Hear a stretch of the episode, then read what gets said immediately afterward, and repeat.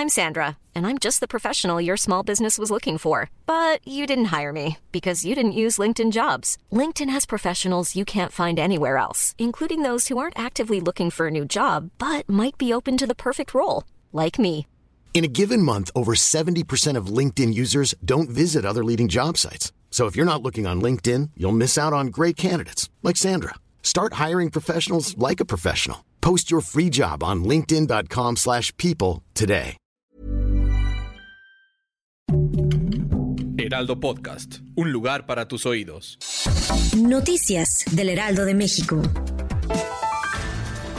estalla huelga en los 20 planteles del Colegio de Bachilleres. Así se dio a conocer por medio de comunicados lanzados en redes sociales. Uno de ellos fue el plantel 3, ubicado en Ixtacalco, que informó la suspensión de clases hasta nuevo aviso. El sindicato exige un aumento salarial del 20%, entre otras demandas que aún no se cumplen, razón por la que se vieron obligados a iniciar el paro de labores.